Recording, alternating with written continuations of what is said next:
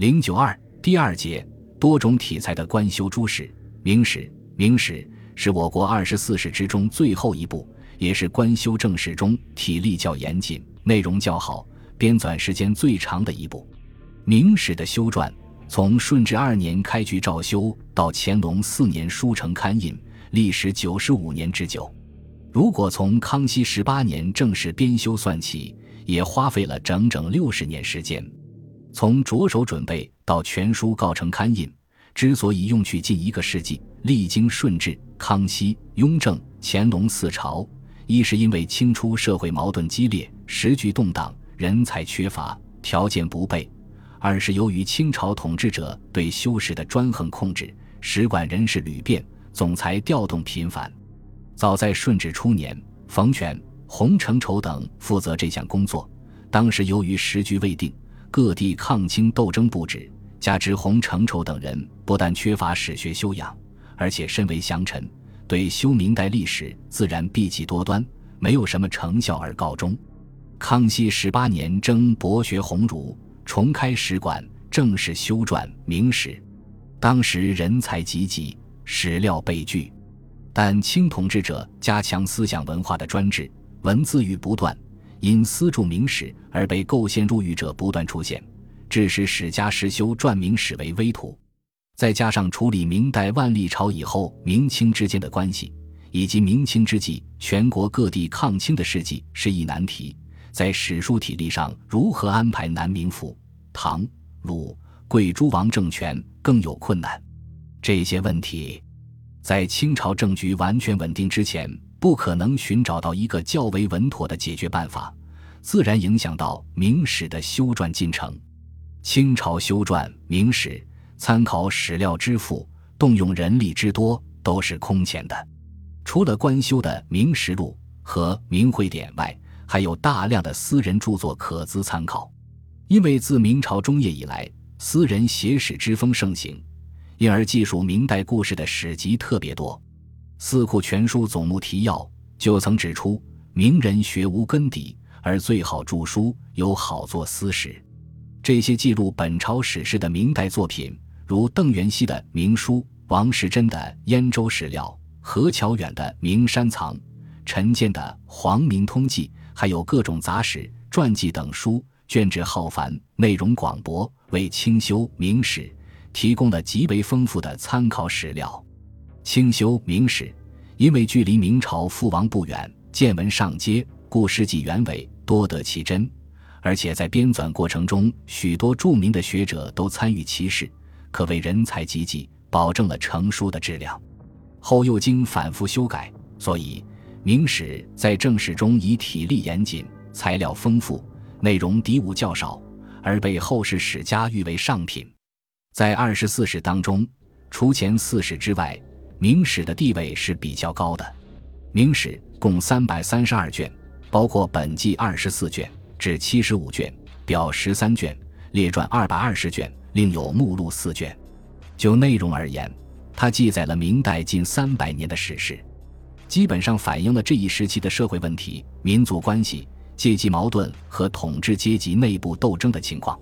如关于农民起义的史料，书中直接或间接记载的地方相当多。尽管史作者的立场是站在农民起义的对立面，但它毕竟反映了当时突出的社会现实问题。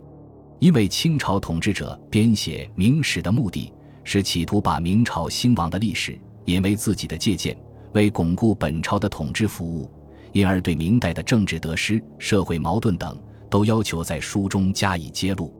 因此书中记载的最详细的内容是关于明朝统治阶级内部的矛盾和冲突。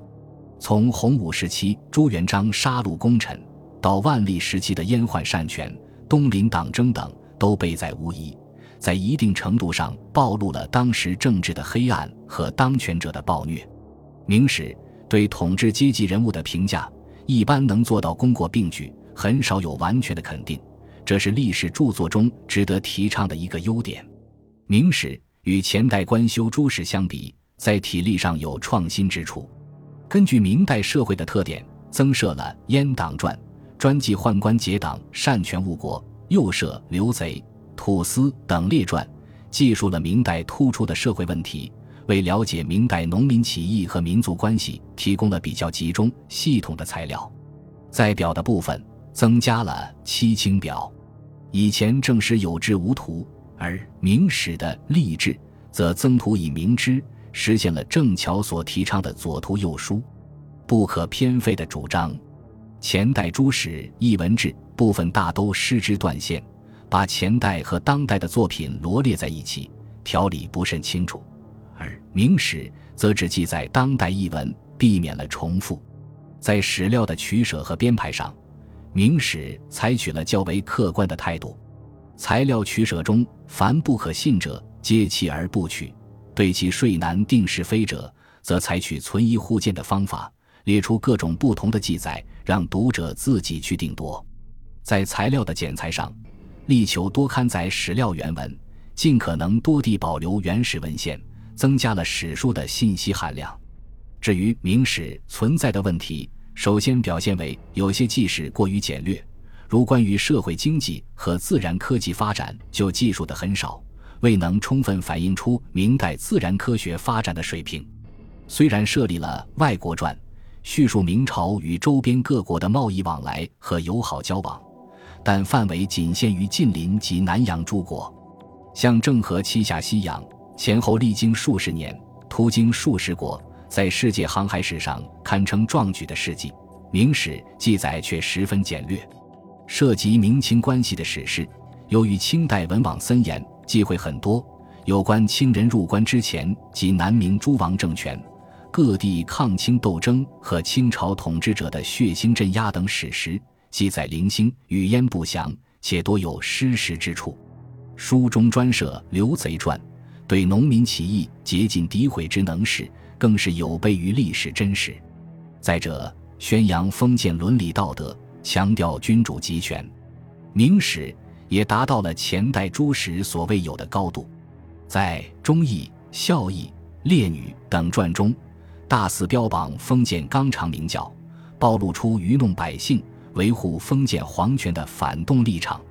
但是从整体上说，明史在编纂方面有不少长处，史料依据丰富，体例严谨，叙事清晰，编排得当，文字简练，称得上是唐以后官修正史中比较完善的一部史书，是了解明代历史的首选著作。